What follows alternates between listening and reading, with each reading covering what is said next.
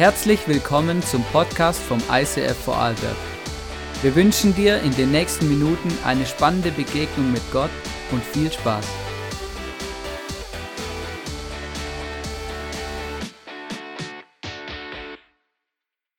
Ja, schau.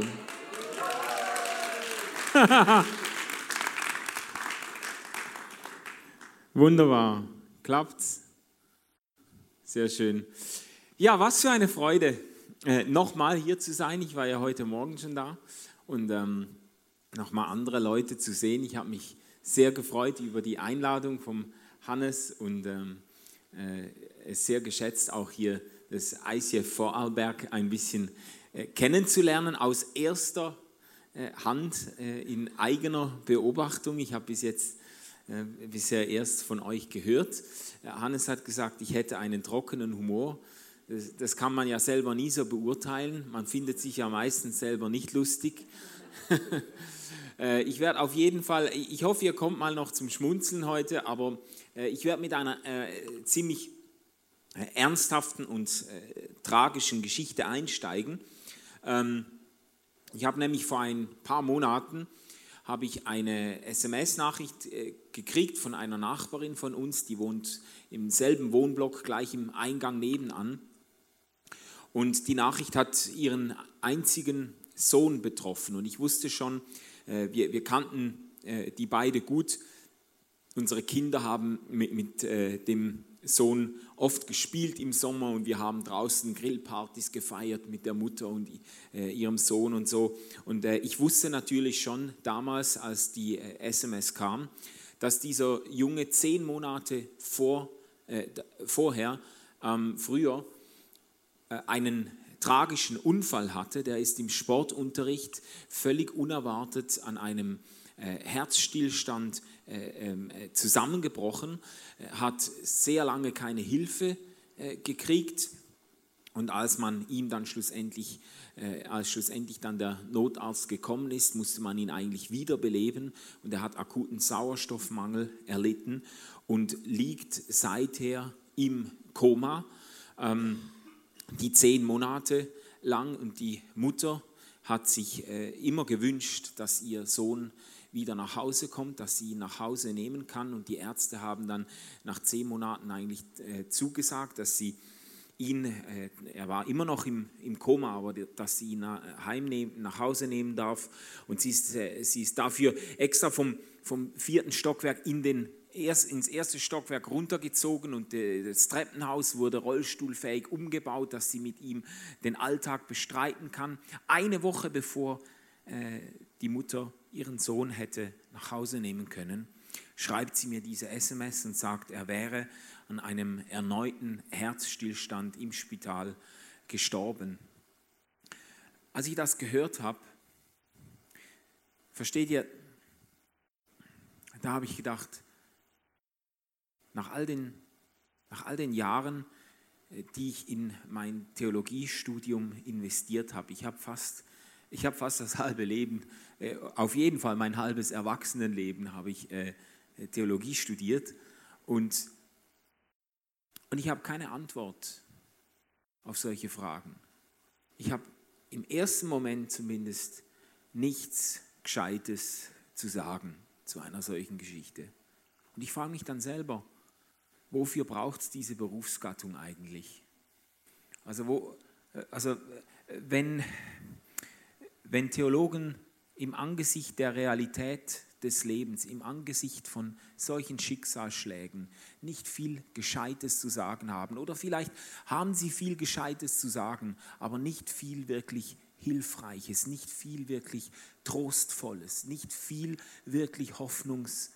Spendendes. Wenn Theologen da nicht so viel zu sagen haben, äh, wozu braucht es diese Berufsgattung noch? Ich habe mich dann gefragt, wenn alle Theologen auf einen Schlag von ihrem eigenen Bücherregal erschlagen würden, was würde uns wirklich fehlen? Ja? Und da habe ich gedacht, ich mache mal eine Predigt aus dieser Frage, ähm, warum diese Welt Theologen braucht. Und das müsst, müsst ihr jetzt mit mir durchleiden, aber ihr werdet ihr werdet merken, dass es mit eurem Leben mehr zu tun hat, als ihr vielleicht jetzt äh, befürchtet. Ähm, ich möchte drei Vorurteile, die mir immer wieder begegnet sind, unter Christen, besonders unter Gläubigen, vielleicht Freikirchlichen oder sonst wie herzhaften Christen, ähm, sind mir diese drei äh, äh, Vorurteile immer wieder begegnet. Und das erste Vorurteil lautet ganz einfach, Theologie ist kompliziert. Theologie ist kompliziert. Als ich mich beworben habe äh, im ICF Basel vor 13 Jahren, habe ich mein äh, erstes Theologiestudium abgeschlossen und äh, da habe ich mich beworben beim ICF und ich kann mich gut erinnern an den Moment, als ich mit den beiden damaligen Pastoren im Büro saß und die sich dann so nach vorne gelehnt haben und mir tief in die Augen geschaut haben und gesagt haben, Manuel, wir sind bereit, dich einzustellen obwohl du Theologie studiert hast. Obwohl, obwohl Theologie, ich habe mir dann gedacht, Theologie als Wermutstropfen im Lebenslauf eines Pastoren, Theologie als Handicap. Äh, äh, was steckt dahinter? Ich habe dann irgendwann gemerkt, das sind zwei ganz herzensgute Menschen, die mich da eingestellt haben, daran besteht kein Zweifel.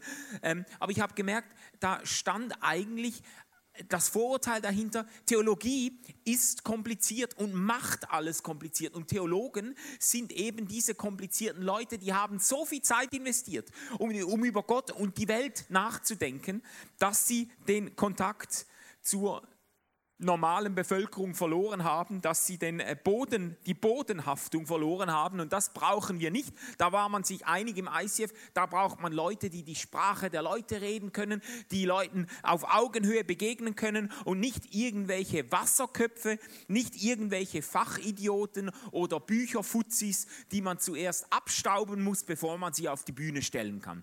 Das, äh, da war man sich einig und deshalb, deshalb war mein Studium eher ein Handicap. Theologen, die machen doch alles nur kompliziert. Ich muss zugeben, ja, manchmal schon. Ja. Also da ist mir immer wieder begegnet, gell? Äh, Theologen äh, mit der äh, eigentümlichen Begabung, Dinge, die eigentlich ganz einfach wären, extrem kompliziert auszudrücken, damit man sich so richtig doof vorkommt. Ja? Da können wir uns schnell darauf einigen, darauf hat die Welt nicht gewartet. Diese Theologen, die holen wir nicht mehr aus, unter ihrem Büchergestell hervor. Aber ähm, versteht ihr, es gibt ja auch Dinge, die sind tatsächlich sehr kompliziert. Ich weiß nicht, vielleicht, also äh, wenn du schon, äh, ja, das ist dir vielleicht auch schon aufgefallen, ja. Es gibt Dinge, die sind kompliziert. Äh, der, einer der beliebtesten äh, ähm, Beziehungsstatus auf Facebook war über Jahre hinweg, es ist kompliziert. Ja, warum?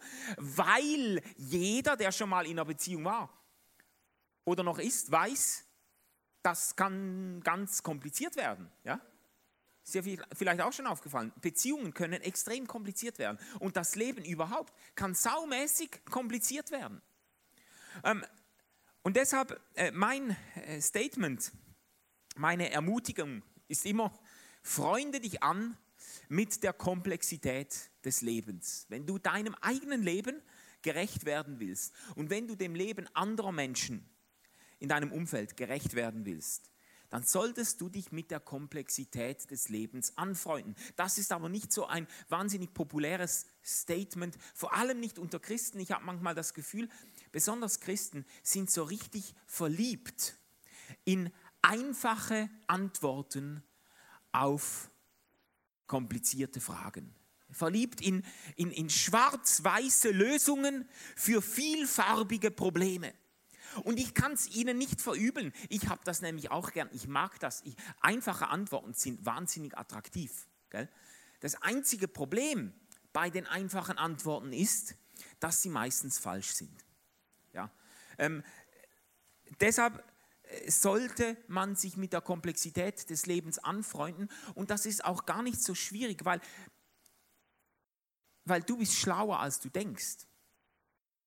Jesus ich, ich liebe das, als Jesus einmal gefragt wird, äh, was das größte Gebot Gottes wäre. Eigentlich wird Jesus nach dem Extrakt, nach der e-, Essenz des Willens Gottes für unser Leben gefragt. Und dann antwortet er mit dem knackigen Satz, du sollst den Herrn, deinen Gott, lieben von ganzem Herzen, von ganzer, mit ganzer Hingabe und mit deinem ganzen Verstand. Ich liebe ich lieb den Satz.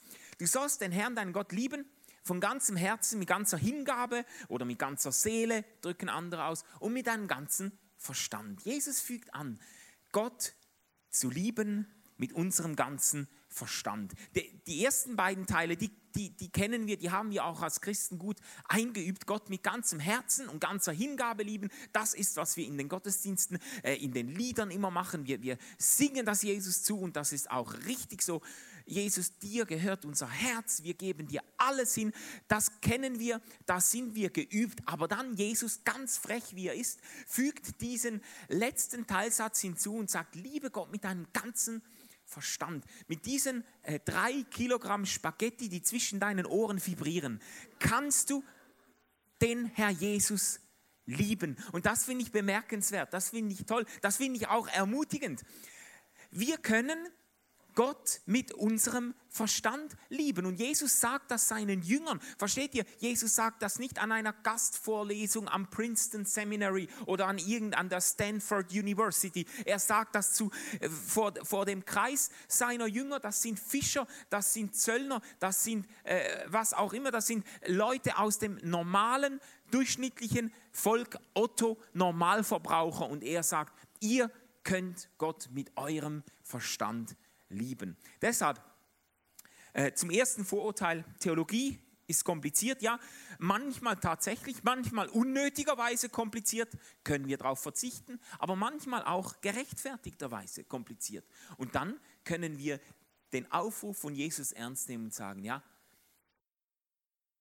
manchmal ist das Leben kompliziert, aber ich liebe Gott mit meinem Verstand. Und du kannst äh, dir das überlegen, äh, für die kommende Zeit einmal ganz progressiv dich zu fragen, wie könnte ich Gott mit meinem Verstand lieben? Ein Buch lesen, das dich vielleicht herausfordert, das vielleicht nicht nur bestätigt, was du ohnehin schon immer geglaubt hast, sondern das dich ein bisschen aus der Reserve holt. Oder einen Vortrag, hören, der dich herausfordert. Und wenn du vielleicht nicht alles prozessieren konntest, dann hörst du ihn nochmal an, aber sagst, nein, ich tue das, ich mache das jetzt als ein Akt der Anbetung Gottes. Ich liebe Gott mit meinem Verstand. Theologie ist kompliziert. Man könnte jetzt natürlich sagen, ja gut, äh, Gott mit dem Verstand lieben, lohnt sich der Aufwand überhaupt? Ist nicht Theologie sowieso und ohnehin nutzlos? Das wäre das zweite äh, Argument oder das zweite Vorurteil, Theologie ist nutzlos. Wir waren an einem Familienfest äh, mit der Verwandtschaft meiner Mutter, alles tiefgläubige Leute, christliche Verwandtschaft. Und äh, wir machen so eine Austauschrunde, wo jeder so ein bisschen erzählt, wie es ihm gerade so geht. Da bin ich plötzlich dran und ich erzähle, dass ich jetzt gerade äh, nochmal ein Studium angefangen habe und dass ich vom Staat äh, Stipendien bekommen habe, also staatliche äh, Fördergelder für mein Studium. Und ich sage das ganz fröhlich, weil das für mich auch, auch ein großes Geschenk und eine Gebetserhörung war. Und da schauen sich die Verwandten dann an und irgendeiner bricht dann das Schweigen und sagt, ja siehst du, und für sowas zahlen wir Steuern. Und dann, dann sagt der Bruder von meiner Frau, sagt dann so ein bisschen beschwichtigend zu mir, ja Manuel, du weißt, wir schätzen dich schon sehr, aber noch mehr Theologen hat dieses Land jetzt nun wirklich nicht gebraucht. Ähm, alles äh, tiefgläubige Christen, die aber sehr ernsthaft daran zweifeln, dass das Geld für einen Theologen äh, sinnvoll eingesetzt ist, weil sie denken, ja, sie haben zumindest den Verdacht, dass Theologen äh, das Theologie doch äh, blutleere, lebensferne Spekulation ist für hobbylose Christen, denen die Mutter zu Hause noch die Wäsche macht und darum haben sie so viel Zeit, um über alles Mögliche nachzudenken und das muss man doch nicht noch zusätzlich unterstützen. Ähm, Theologie ist nutzlos. Auch hierzu muss ich sagen, ja, manchmal wahrscheinlich schon wenn man sich die Titel anschaut der Bücher, die geschrieben werden und die Diskussionen, die auch theologiegeschichtlich geführt wurden. Im Mittelalter hat man sich den Kopf zerbrochen über der Frage, wie viele Engel auf dem Kopf einer Stecknadel tanzen können. Und das war dann Anlass für ausgiebige Traktate. Dann muss man sagen, ja, da können wir jetzt gut drauf verzichten. Das kommt also ganz hoch in der, in, in der, im Wettbewerb der Berufe, die keiner braucht, kommt das ganz hoch oben zu stehen. Ähm, und ich habe das auch immer wieder von ganz ernstmeinenden und, und gläubig, tiefgläubigen Christen gehört. Ich brauche ganz sicher keine Theologen, das ist nutzlos, das ist sinnlos. Ich brauche niemanden, der mir meinen Glauben erklärt oder sogar noch madig macht. Ich und mein Jesus und meine Bibel, das ist alles, was ich brauche. Nun, ähm, wenn du so denken solltest, dann tut es mir leid, wenn ich deine Blase zerstechen muss. Aber ähm, du und dein Jesus und deine Bibel kommen nicht ohne Theologen aus. Weil wenn du deine Bibel aufschlägst, dann profitierst du schon von Hunderttausenden von Stunden, die Theologen investiert haben, damit du überhaupt eine Bibel in Händen halten kannst. Weil es nämlich die Bibel eigentlich gar nicht gibt. Es gibt nur eine Unmenge, Tausende von Fragmenten, Handschriften, Papyri, die ausgewertet werden müssen im Blick auf ihre Zuverlässigkeit, die äh, zusammengestellt werden müssen zum wahrscheinlich zuverlässigsten Gesamttext. Und dieser Gesamttext ist dann aber nicht auf, äh, auf Deutsch geschrieben, sondern auf Hebräisch, Aramäisch, Griechisch geschrieben, muss übersetzt werden. Zu jedem einzelnen Wort hat sich jemand überlegt, wie gibt man das im Deutschen am angemessensten, am besten wieder. Und das heißt, wenn du zu Hause, du und dein Jesus mit deiner Bibel äh, zusammen Zeit verbringt, dann stehst du schon auf den Schultern von Hunderten von Theologen, die sich den Hintern aufgerissen haben, damit du diese Bibel aufschlagen kannst. Ähm, das ist aber noch nicht alles. Die Sache geht noch tiefer.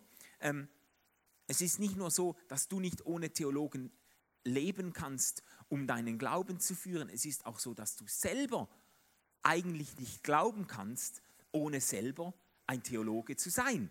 Ähm, du kommst persönlich nicht ohne Theologie aus. Nachdenken über Gott bedeutet theologisch tätig zu sein, sich auseinanderzusetzen mit theologischen Gedanken, mit Gedanken über, über Gott. Und ich kann dir das auch andemonstrieren und kann dich innerhalb von wenigen Minuten mit wenigen Rückfragen zu einem Theologen machen, wenn du sagst, nein, Theologen braucht es nicht und ich bin auch keiner, ich und mein Jesus, das genügt.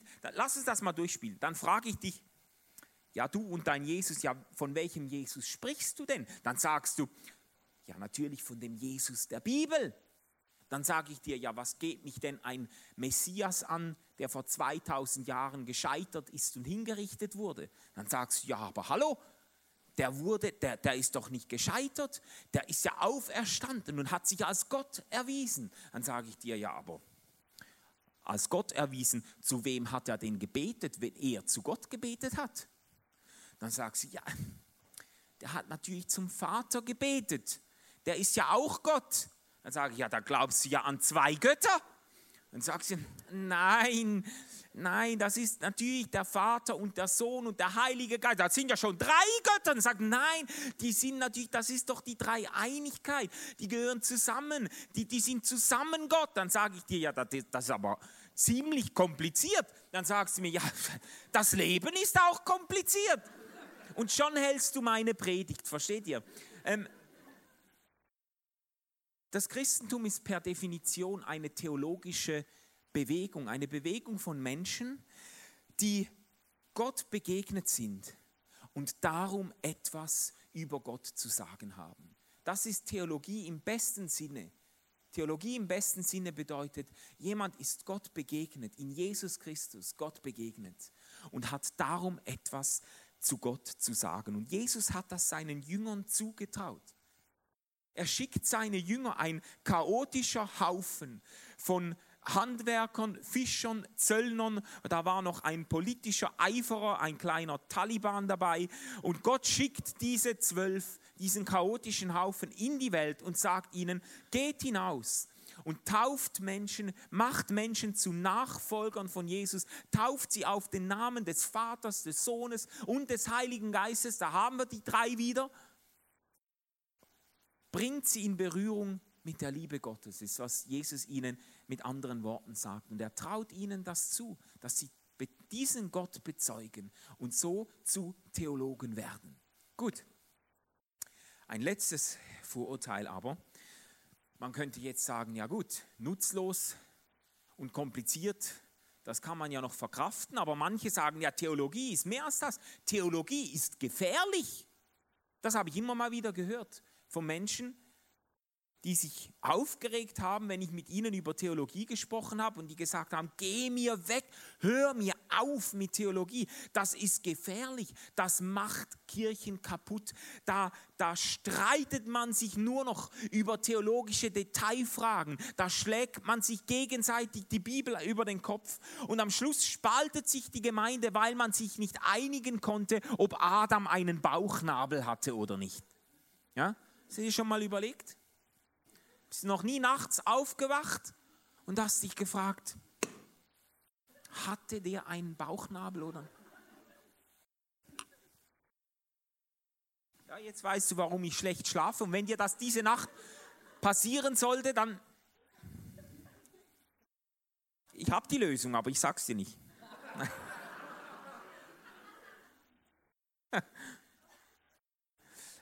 ja, auch hier muss ich sagen, ja tatsächlich, manchmal ist Theologie gefährlich. Die Theologiegeschichte ist voll mit Beispielen.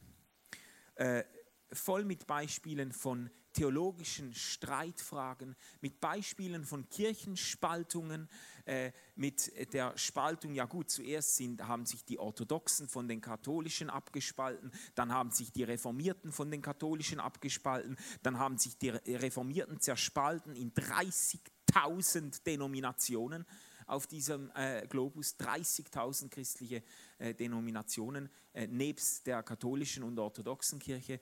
Ähm, äh, die Geschichte ist voll von Beispielen, dass, dass äh, theologische Streitigkeiten, sage ich jetzt mal, zu Spaltungen führen und dazu führen, dass sich äh, Christen bis in die Bedeutungslosigkeit hinein aufteilen.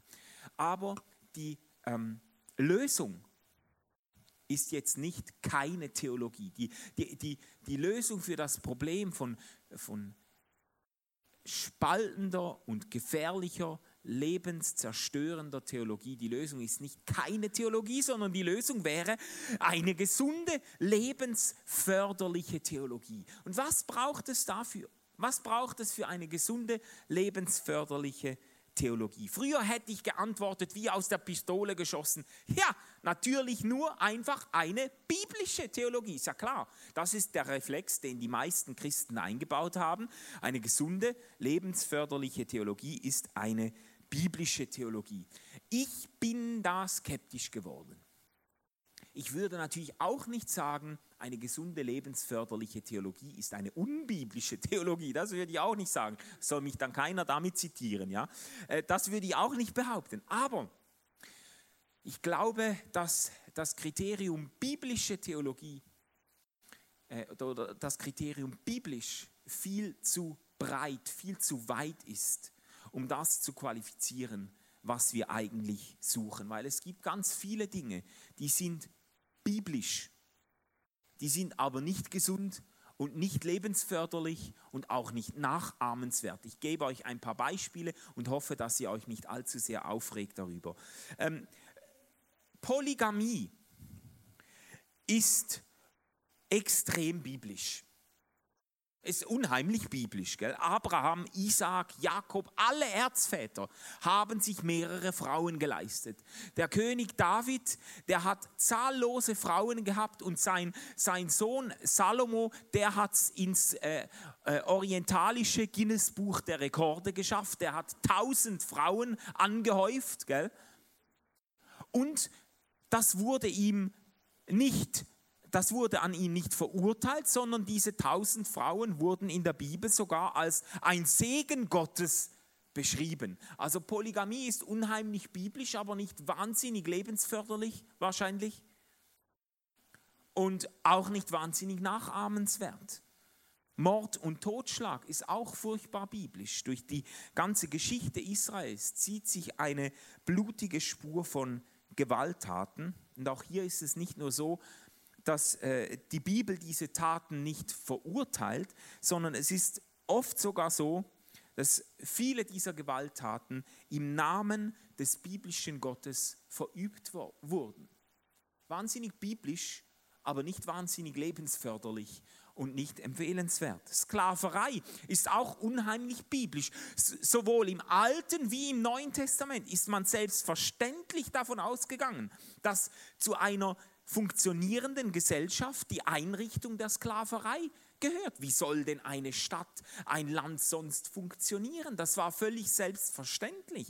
Es gibt einige Anzeichen dafür, dass Paulus versucht hat, das könnt ihr im Philemonbrief ein bisschen nachvollziehen, dass Paulus versucht hat, diese Einrichtung der Sklaverei quasi von innen heraus aufzusprengen oder zu überwinden. Aber das sind zaghafte Anzeichen. Grundsätzlich ist man im Alten wie im Neuen Testament davon ausgegangen, die, die Autoren äh, der äh, alten neutestamentlichen Bücher, dass Sklaverei zu einer Gesellschaft einfach dazugehört. Und versteht ihr, ich, ich ähm, ich sage diese Beispiele, ich nenne die ja jetzt nicht einfach aus dem Blauen heraus. All diese Beispiele sind ja gebraucht worden in den letzten 2000 Jahren. Wir, wir diskutieren ja hier nicht am neutralen Tisch. Die sind ja alle gebraucht worden, um genau diese Dinge zu rechtfertigen. Man hat Mord und Totschlag verübt in den letzten 2000 Jahren unter Berufung auf die Bibel. Man hat Sklaverei gerechtfertigt unter Berufung auf die Bibel. Und bis heute gibt es ähm, äh, Teile der Erde, in denen Polygamie gerechtfertigt wird unter Berufung auf die Bibel. Und das, versteht ihr, was ich sagen will, ist nur das. Das Kriterium biblisch ist nicht eng genug, ist nicht klar genug, um eine gesunde lebensförderliche Theologie auszuzeichnen. Wir brauchen ein, wir brauchen ein anderes Kriterium. Und die Bibel selber gibt uns zum Glück ein anderes Kriterium. Die Bibel selber ermutigt uns, die, die Bibel nicht als ein flaches Buch zu lesen, als ein Buch, in dem alle Aussagen auf derselben Bedeutungs- und Wichtigkeitsebene stehen sondern die Bibel selber ermutigt uns, die Bibel zu lesen als eine Bergwanderung, als eine Bergbesteigung mit einer Bergspitze, mit einer klar definierten äh, Spitze. Und auf dieser Spitze steht eine Person. Und diese Person hat einen Namen. Und dieser Person haben wir heute Abend schon Lieder gesungen. Diese Person heißt Jesus Christus. Und die Bibel selber ermutigt uns, dass wir die biblischen Texte, die biblischen Überlieferungen eben lesen von Jesus Christus her. Und dass wir die Bibel verstehen von Jesus Christus her. Dass wir nicht nur sagen, wir wollen biblisch sein mit unserem Glauben, mit unserer Theologie, sondern dass wir sagen, wir wollen Jesusmäßig sein. Jesus ist die beste Theologie, könnte man sagen formulieren. Jesus ist die beste Theologie. Und ich möchte euch das an einem Text, man könnte andere anführen, an einem prägnanten Text vorführen, Hebräer 1, der Einstieg in diesen äh, besonderen Brief, die ersten drei Verse. Da steht, vor langer Zeit hat Gott oft und auf verschiedene Weise durch die Propheten zu unseren Vorfahren gesprochen. Was ist gemeint hier? Gott hat oft und auf verschiedene Weise durch die Propheten gesprochen. Gemeint sind natürlich die Überlieferungen, die wir heute das Alte Testament nennen. Die Mosebücher, die Propheten. Mose galt auch als äh, Prophet. Ähm, was diese Propheten überliefert haben, gesprochen haben und was sich dann verdichtet hat oder niedergeschrieben wurde, festgehalten wurde im Alten Testament, darauf spielt der Hebräerbrief an. Und er sagt, Gott hat ähm, auf verschiedene Weise durch die Propheten zu unseren Vorfahren gesprochen. Und jetzt kommt ein Einschnitt. Doch in, die, in diesen letzten Tagen, äh, wörtlichere Übersetzungen sagen, jetzt aber, doch jetzt aber sprach er durch seinen Sohn zu uns. Der Sohn spiegelt die Herrlichkeit Gottes wider und alles an ihm ist ein Ausdruck des Wesens Gottes. Der Begriff, der im äh, Griechischen gebraucht wird hier, äh, äh, ist eigentlich der Begriff Charakter, Charakter, der Abdruck der Abdruck des Wesens Gottes, wenn wir wissen wollen, was Gott für einen Charakter hat, wenn wir das Wesen Gottes kennen wollen, dann gibt es eine Adresse.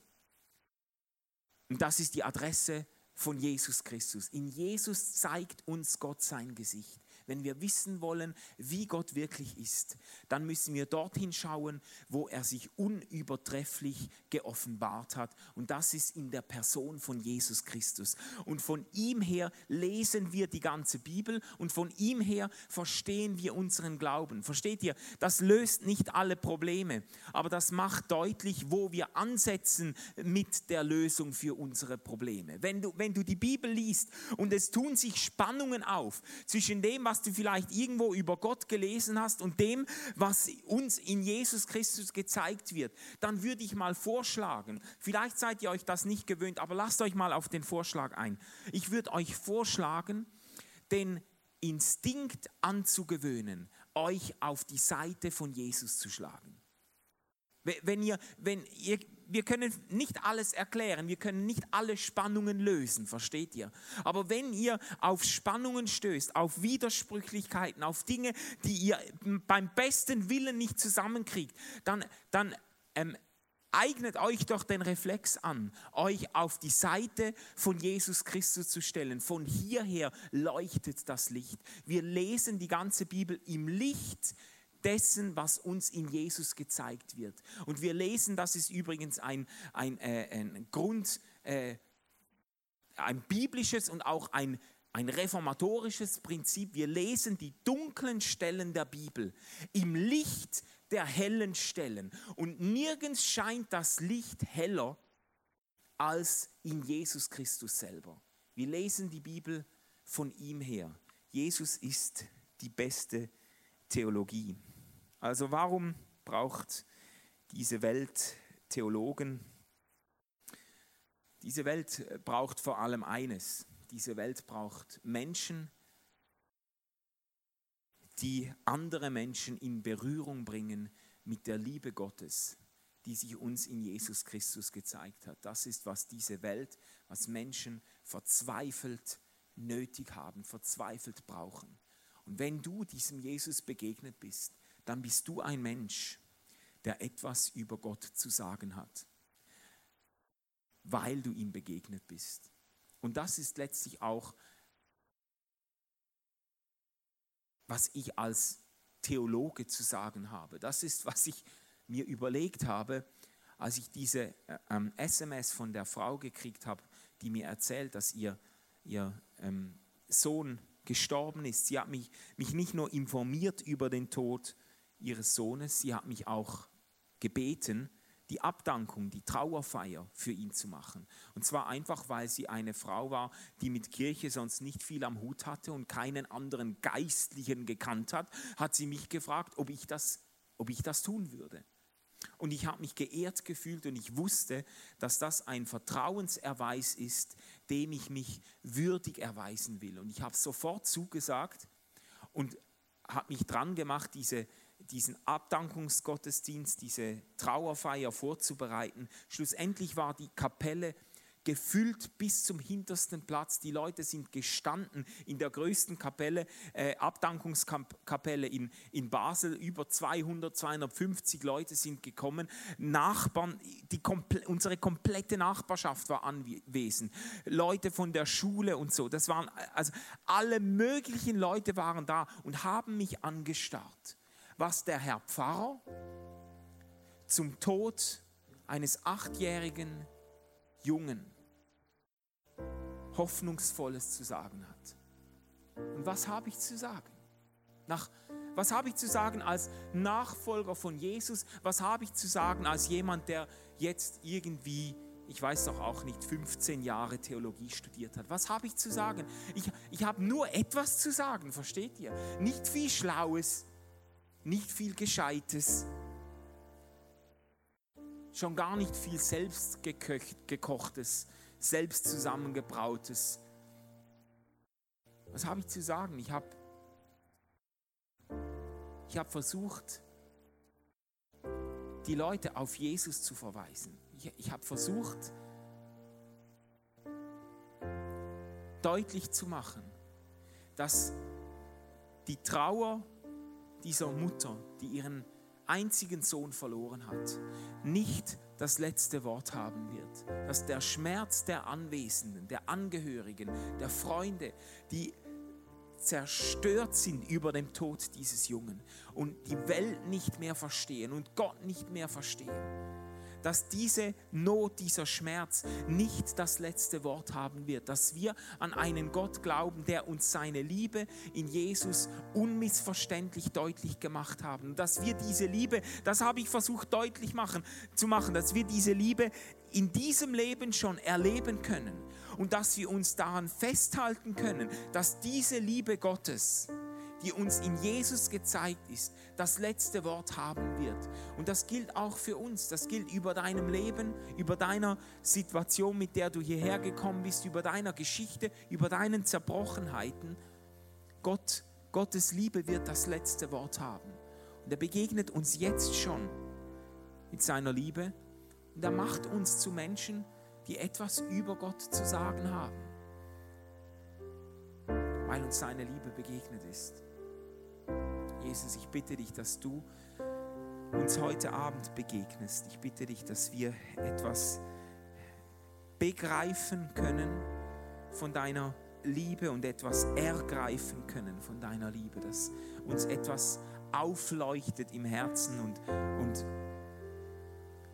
dass uns hell und warm wird, weil, weil wir etwas von deiner Liebe verstanden und erfahren haben. Jesus, ich, ich bitte dich, dass du uns zu Menschen machst, die etwas von dir zu sagen haben, weil wir deine Liebe kennen. Und dass wir Menschen sein dürfen, die mutig auch ihren Mund aufmachen und bezeugen, was unser Leben bewegt hat, was unser Leben erfüllt hat, Jesus. Ich bitte dich, dass wir Menschen sein können, die, die dich lieben mit unserem ganzen Herzen, mit unserer ganzen Hingabe, mit unserem ganzen Verstand. Und dass wir Menschen sein können, die, die dich unter die Leute bringen, die andere Menschen in Berührung bringen mit dieser Liebe, die auch uns begegnet ist. In Jesu Namen. Amen. Lass uns doch aufstehen zusammen und lass uns noch äh, ein, zwei Lieder singen zu diesem Gott, der uns seine Liebe in Jesus gezeigt hat.